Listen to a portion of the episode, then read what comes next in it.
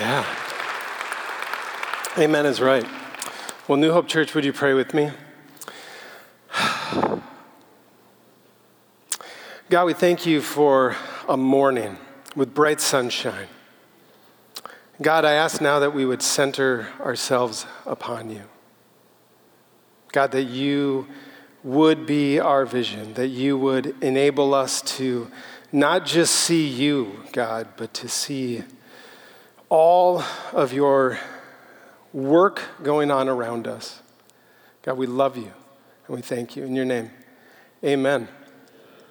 Amen. All right, so uh, my name is John. In case you don't know me, I am one of the pastors here. I work in Next Gen uh, usually. So um, I don't necessarily invite this always, but if you feel like you need to interrupt me, that's okay, because I'm used to it. Um, it makes me feel a little safer. Um, so, one thing I want you to know about me is that I really love music. I love music. It's just, I, I love genres and styles. I, I love to find new music. Um, my, my wife always makes fun of me when she thinks back in the 90s when I made her go to Cheapo Records, and you would hear this like click, click, click of looking through the CDs. This is only a very very small amount of how many I still have at home. Um, so let me just put these over here, I guess. Because um, now I do more uh, what they would call crate diving, right? And I'm looking for records, both old and new. And so I might find, you know, some, some great past things. I might find some new things. I might find something that I've always wanted, and I just got to add it to the collection. Here's a, a, UK import only, so extra tracks, a little extra money. I just love music. I love it. I love how music is the soundtrack to my life. I love the fact that it's something that can bring people together and create a community. I mean, if you've never been out to something called Record Store Day, I, I never even got anywhere near the register just because I was continually waiting in line with uh, people, with people, because music brings people together. I love how music is tied to memories. When a certain song was important, or maybe the backdrop of a special moment for me. Or music can just be like the regular moments of everyday life, right? So just the other morning, uh, my daughter's going to be embarrassed, but just the other morning, I was making lunch for them, and it was you know 6:30, and so I needed to pep myself up for PB and J time, and so I turned on a little bit of Will Smith, and we were getting jiggy with it. It was like, and I throw down the sandwich, you know, na na na na. Anyways, okay, so that, that's just a little insight into what our kitchen can be like at 6.30 in the morning. And I had a, a coworker, Eric, and he and I used to interrupt every meeting because every meeting had a soundtrack to it. Now, I don't know if that's how your meetings are, but that's how, that's how I do meetings. And so we would interrupt and interject something about that nobody else cared about, but to us, it was the soundtrack of the moment. They're essential. I mean, if you think about movies and television, a show can go from good to great because of the music that holds it together. Just watch a video online where they've taken like the music from a, a dramatic scene and replaced it with some like comedic music, right? It Completely changes what's happening in the, in the moment. Completely changes the scene. And I mean, think of a road trip too, right? A road trip is the best place for a soundtrack. So a couple years ago, I'm coming back from the Smoky Mountains with my family. And yeah, that's right. And I'm, we're, we're staying that night in Paducah, Kentucky. And so as I'm in the hotel that night, I'm like, well, I think we need a Paducah soundtrack, right? A playlist. And so on that playlist, it's a blend of Americana, gospel singers, I don't know if you guys know Sandra McCracken, but if your name is Sandra McCracken, you're going to end up on a Paducah playlist. So, anyways, and, and on there you've got some Sun Studio people. It's the sound of rolling hills and American farmland, right? And it's become like the soundtrack for road trips for me. But I got to tell you, nothing, nothing is quite like a minivan and kids, or parents and kids together in a minivan when the Disney playlist comes on, right? Now, I have the Disney soundtrack like it's a playlist of playlists all blended together. And I got to tell you, when the circle of life comes on and everyone in the car is like Simba, holding Simba up, right? It is that moment that brings us all together. We're singing at the top of our lungs. And even now, some of the worship songs are still running through our heads. And maybe a hymn from long ago because it holds a memory. It holds a memory even in this space that we're all gathered in. Soundtracks. Soundtracks are all around us. In fact, this summer, the soundtrack for those of us here at New Hope Church, especially throughout the week, has been the sound of crushing gravel, beeping trucks, and constant building as they're tearing down a bridge and building it back even better.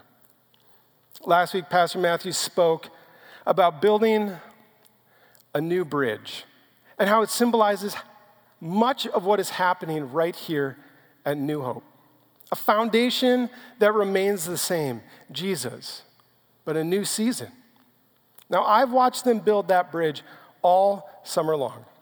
Over and over, I've thought about how that represents to me, to us, the need for New Hope Church to be a community bridge builder, to help bring New Hope into the community. Not New Hope Church, New Hope into the community. All of this while I'm also reading a book by author Jon Acuff, a book called Soundtracks. Now, this book is all about overthinking, and I need to let you know. Uh, I really like music, but if there's something else about me, I really like to overthink.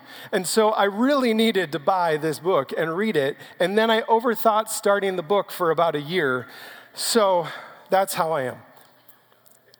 But finally, when I picked it up and started reading, it just took me like a week because it was just so good.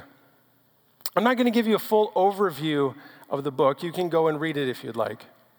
But I will tell you that even if we don't have a soundtrack of music playing in our heads, even if you don't interrupt a meeting on a weekly basis, we do still have soundtracks all the time. We have soundtracks of thoughts, some of them good, and some of them bad. Plain and simple. Much of our overthinking is held up by the soundtrack that we play on repeat. A soundtrack that says, we aren't good enough. Or maybe one that says, I'm too good for this. A soundtrack that says, I can accomplish all of my goals. Or one that says, I'm just going to fail again. A soundtrack that says, I'm hard to love. The list is long in our minds, and the soundtrack is loud. Again, Pastor Matthew spoke of the power of the gospel last week, the power of the renewing of the Holy Spirit, the gospel of Jesus Christ that breaks the chains of sin and its accompanying shame. As followers of Jesus, we begin to write a new soundtrack, and those songs begin to drown out the old ones. They replace fear and shame with joy and hope. The amazing part is that God doesn't expect us to write a new soundtrack alone. He has created the church, a shared community that can help one another. And we'll talk a lot more about that in the coming weeks. But just think if there's a huge community around records, think about the community that is the church and what it can be. So, for the rest of our time together today, I want us to focus on how we, as God's community, at the crossroads of 169 and Rockford Road, gathered and scattered, can lean into the soundtrack of New Hope, Found Hope. This, the soundtrack of New Hope Church. You know, one person shared with me this week that after last Sunday, and like Monday night was prayer time. There were Bible studies that were kicking off, and midweek kids and students. It felt like we took out that old tape out of the deck, you know, the one that's kind of scratched and doesn't sound quite right, and replaced it with a brand new one, a fresh new song, a song of joy and hope and expectation of what God is going to do. This is incredibly exciting a fresh breath of God's Spirit, but we don't want to keep that joy to ourselves. And this is where it goes back to the bridge in my mind. How do we build a new bridge to our community? I think this is a great question. Think about the new bridge they're building. I am certain that they have a team of engineers drawing up plans, understanding the soil underneath, doing all that needs to be done to build a long lasting and weight bearing structure or at least that's what I hope, because the only time I've ever built a bridge is out of popsicle sticks, and that did not go so well. So I am putting a lot of trust in those people that are planning whatever is happening out there. So you need a plan. You even need a plan when you're designing the perfect soundtrack or playlist or even just one song. One time I made a, sound, uh, a mixtape, a mix CD for my wife. It was entitled Songs I Like, Songs You Like, Songs I Think That You Should Like.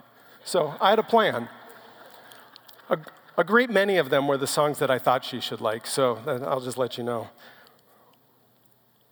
But even just one song has layers and layers and layers of tracks.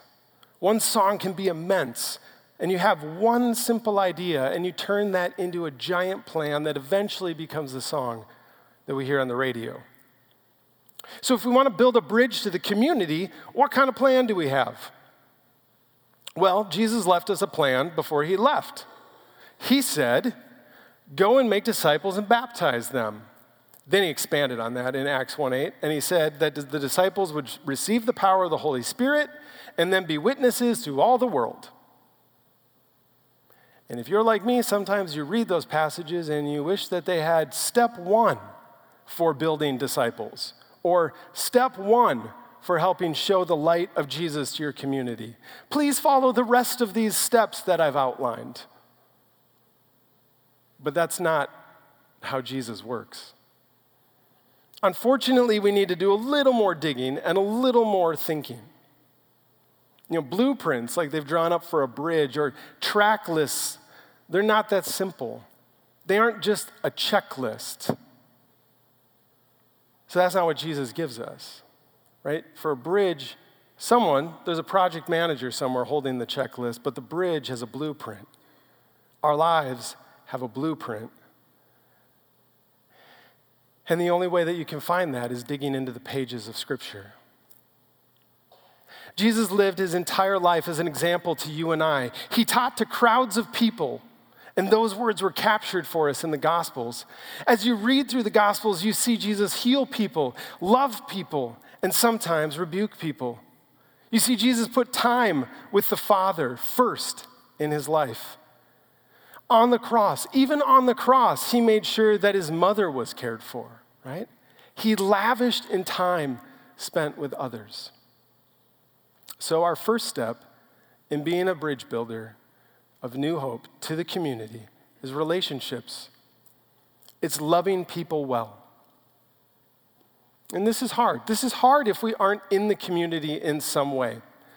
Instead of adding one more thing to your life to accomplish the need to be community, I want you to think about where you are already your job, your neighborhood, maybe sports for you or sports for your kids, volunteering, schools, park and rec, community theater, music organizations. Maybe you're really into bar trivia. I don't know, in line at the grocery store. But here's what I want you to do I want you to think about where you spend your time. Ask what relationships do I have in the community? If the answer is none, then go start building. Building some relationships because we all end up in the places, in these places and spaces throughout our lives, and we need to love people. So, for just a moment, I want us to pause. I want us to actually think about three places that were active in the community, and I want you to write them down. So grab a piece of paper, get out your phone, do something like that. I'm actually going to give you a moment of silence to think about three spaces in the community where you are active right now, where you could maybe be the light of Jesus.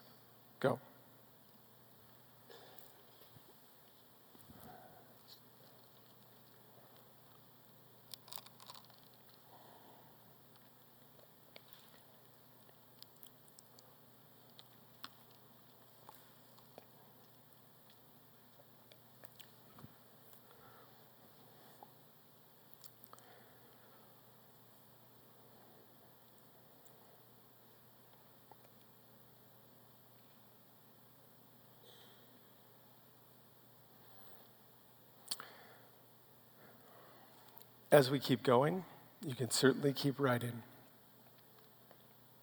But I want to finally get to our passage for the day.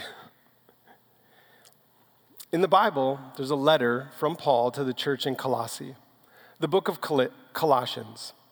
It's written because there are people in that church who are declaring extra steps in how to be a Christian. Paul wants to let them know that it is by grace alone and the work of Jesus on the cross that we are saved. That's it. Then, towards the end of the letter, Paul talks about how our lives look different as followers of Jesus. Now, this outward flow is not a prerequisite to being saved. Instead, it is what we look like as we follow Jesus. So it is the genuine outgrowth of loving God and God changing us into disciples. So let's read together Colossians 3 1 all the way through 17. I'll pause at a few spots. But starting in verse 1. If then you have been raised with Christ, seek the things that are above, where Christ is, seated at the right hand of God. Set your minds on things that are above, not on things that are on earth. For you have died, and your life is hidden with Christ in God. When Christ, who is your life, appears, then you also will appear with him in glory. All right, quick pause. What's he saying? He's saying if you believe in Jesus, seek the things of Jesus. We are to use our minds to think of Jesus. We're not to focus on the things of the world. And when we become followers of him, our lives are now in him, they are his. And when he returns, we will be fully renewed. I think that that's an important moment to think about and pause on because here's the thing as we go through this next list, right? When he returns, we will be fully renewed. There's going to be times where we still struggle. And yet, here's what we are being called out of, starting in verse 5. Put to death, therefore, what is earthly in you sexual immorality, impurity, passion, evil desires, and covetousness, which is idolatry. On account of these, the wrath of God is coming. In these you too once walked when you were living in them, but now you must put them all away anger, wrath malice, slander, and obscene talk from your mouth. Do not lie to one another, seeing that you have put off the old self with its practices, and have put on the new self, which is being renewed in knowledge after the image of its creator.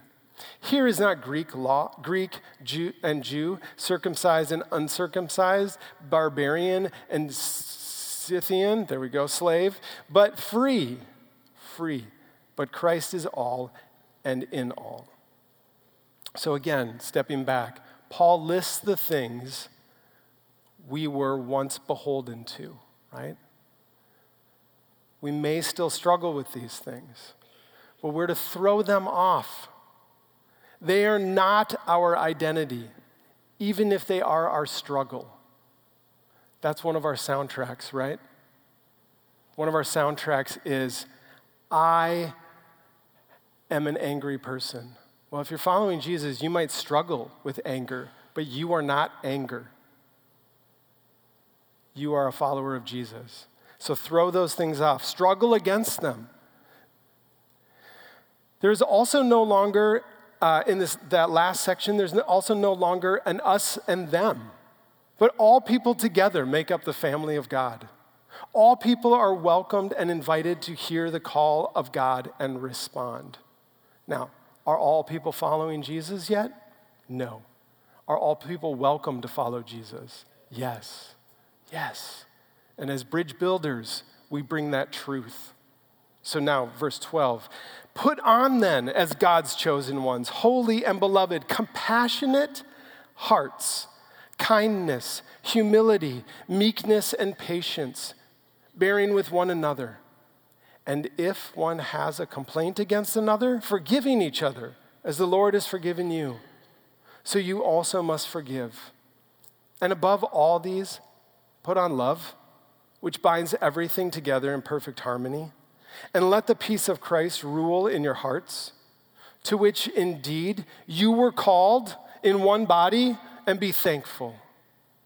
Let the word of Christ dwell in you richly, teaching and admonishing one another in all wisdom, singing psalms and hymns and spiritual songs with thankfulness in your hearts to God. And whatever you do, in word or deed, do everything in the name of the Lord Jesus, giving thanks to God the Father through him. We often wait till Sunday morning to sing songs and to be together. And yet, guess what? Monday's tomorrow and you can sing songs and praise Jesus wherever you are, in whatever space you're at. Because the majority of our time is not here together, the majority of time is out there in those spaces that you've written down. This is how we are to live as followers of Jesus. This is part of the blueprint, part of the soundtrack of our lives. The list shows us the words to tell ourselves the questions to ask ourselves to be formed into the followers of Jesus. Did I show kindness to my fellow human or evil? This passage is filled with actionable steps that we can take. But those steps are just simply how we present ourselves as followers of Jesus. We reject anger, wrath, malice, slander, and obscene talk from our mouths and lying to one another. Eugene Peterson paraphrased it beautifully in the message. He says, But you know better now, so make sure it's all gone for good bad temper, irritability, meanness, profanity, dirty talk. Don't lie to one another. You're done with that old life. It's like a filthy set of ill fitting clothes that you've stripped off and put in the fire. It's no more. Ask yourself the hard question today How often do I present myself to the world in that way? I do it, right? Just last night, there was a moment, I had to go back, ask for forgiveness. I didn't do that right. That's okay. But we throw that off and we try to live into this new life. As a follower of Jesus, we want to live with, a, with compassionate hearts, kindness, humility, meekness, and patience, bearing with one another, forgiving each other, and love. And let the peace of Christ rule in your hearts and be thankful. Think about that. The peace of Christ. Peace of Christ. In a world that's anxious, in a world that's hurried, the peace of Christ. Again, Eugene Peterson, in his paraphrase, he says, Dress in the wardrobe of God picked out for you compassion, kindness, humility, quiet strength, discipline. Be even tempered, content with second place, quick to forgive an offense. Forgive as quickly and completely as the Master forgave you. And regardless of what else you put on, wear love. It's your basic, all purpose garment. Never be without it. Well, those are our instructions, or at least part of them, on how to bring new hope into the community. It isn't a fancy program, although it could be, right? We have great programs here. We have Bible studies and youth group, Awana, we have Hope Bridge, we have Knitters and Stitchers, which was like the highlight for some people for the summer. And they keep going, so join them. But programs, I want you just to know, they come and go. The best tool God gave us for building a new bridge is His people living a life that reflects Jesus to the world. God's plan all along has been to use people to share about His Son Jesus, King Jesus who's come and the kingdom is here. We are the mouthpiece of God and He wants us to share the good news. How? Through relationships that we have with one another in the spaces and the places that we are. We've been given a new identity, and flowing from this is a new way of living. This way of living is rooted in love and grace, and it will be noticed. This way of living is not a life of fear because God has already won. I think the loudest false soundtrack that we can hear as Christians is that we need to win for God. We need to win things like a culture war. We need to win power back. We need to win whatever else comes into our minds that we think we're supposed to win. But this is false because He's already won. Win can be translated as fear. We fear that if we don't win the culture war that God can't win, but God's already won. And we fear that if we don't have enough power or something that, that God can't win, but God has already won. And he's always winning. He was always going to win. And so we don't have to worry about that. So we can replace fear with joy and hope. God has sent his son to die for me to die for this world. He's changed our mourning and turned it into joy. I have hope in a Redeemer, and the good news changes everything. So we don't hide hope because of fear. We don't hide hope because we don't all agree. Instead, we live hope filled lives, lives that are compassionate, kind, humble, meek, patient, filled with forgiveness, and most of all, put on love. And we see this throughout the scripture, right? We see Jesus with the woman at the well, and Jesus sees her. She see, he sees her whole self. She wonders what he's doing there. And in his meekness and in his humble way, seeing her fully changes her.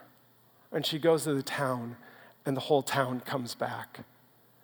Think of Zacchaeus. He cheated people his whole adult life, but Jesus picked him out of a crowd. He sits with him and eats. And Zacchaeus, because he's known by Jesus, it changes everything.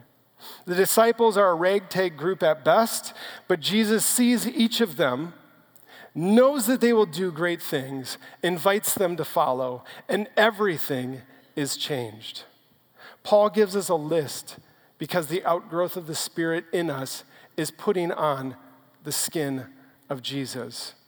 You can bring a meal to a friend. You can invite a neighbor over for dinner. You can write an encouraging note to your child's teacher.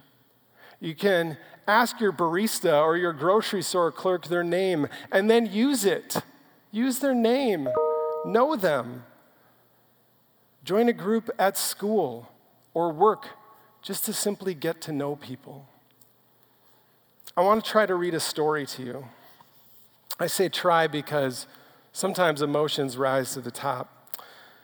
And I'm going to paraphrase some of it, but there's this there's a guy, his name is Daryl. Well, first of all, this is out of one of my favorite books ever. It's by a guy named Mike Yaconelli. It's called Messy Spirituality. Um, it's in a chapter called Unspiritual Growth, you know, the kind of chapter we want to all read. non, Non principle number four is reluctant growth is still growth. Here's a little bit about Daryl. Every month, the youth group at River Road Church visited Holcomb Manor, a local nursing home, to hold church services for the residents. Daryl, a reluctant youth group volunteer, did not like nursing homes. So, for a long time, he had avoided the monthly services. But when a flu epidemic depleted the group of sponsors, Daryl agreed to help with the next month's service, as long as he did not have to be part of the program. During the service, Daryl felt awkward and out of place. He leaned against the back wall between two residents in wheelchairs. Just as the service finished and Daryl was starting, uh, was thinking about a quick exit, someone grabbed at his hand. Startled, he looked down and saw a very frail old man, obviously lonely, in a wheelchair. What could Daryl do but hold this man's hand? The man's mouth hung open, his face held no expression. Daryl doubted whether he could hear or see anything. As everyone began to leave, Daryl realized he didn't want to leave the old man. Daryl had been left too many times in his own life, and he was caught off guard by his feelings. He leaned over and he said, uh, um, I'm sorry I have to leave, but I'll be back. I promise. And without warning, the man squeezed Daryl's hand, and he let go. As Daryl's eyes filled with tears, he grabbed his stuff and he started to leave. Inexplicably, he heard himself say to the old man, I love you. And he thought, well, where did that come from? What's the matter with me? Daryl returned the next month and the month after that, and each time it was the same. Daryl would stand in the back, Oliver would grab his hand, Daryl would say he had to leave, Oliver would squeeze his hand, and Daryl would say softly, I love you, Mr. Leake. He had learned his name by that point, of course. And as the months went on, about a week before the Holcomb Manor service, Daryl would find himself looking forward to visiting his old friend. On his sixth visit, the service started, but Oliver still hadn't come. He hadn't been wheeled out. Daryl was concerned and asked the nurse, and she said, uh, Come with me. Oliver lay in his bed, his eyes closed, his breathing uneven. At 40 years of age, Daryl had never seen someone dying, but he knew that Oliver was near death. Slowly, he walked to the side of the bed and he grabbed his hand. When Oliver didn't respond, tears filled Daryl's eyes. He knew he might never see Oliver alive again. He had so much that he wanted to say, but the words just wouldn't come. So he stayed with Oliver for about an hour. When the youth director gently interrupted, saying they were about to leave, Daryl stood, squeezed Mr. Leake's hand for the last time, and said, I'm sorry, but I need to go. I love you. As he unclasped his hand, he felt a squeeze. Mr. Leake had responded. He had squeezed Daryl's hand. Oh, the tears were unstoppable now, and Daryl stumbled toward the door, trying to regain his composure.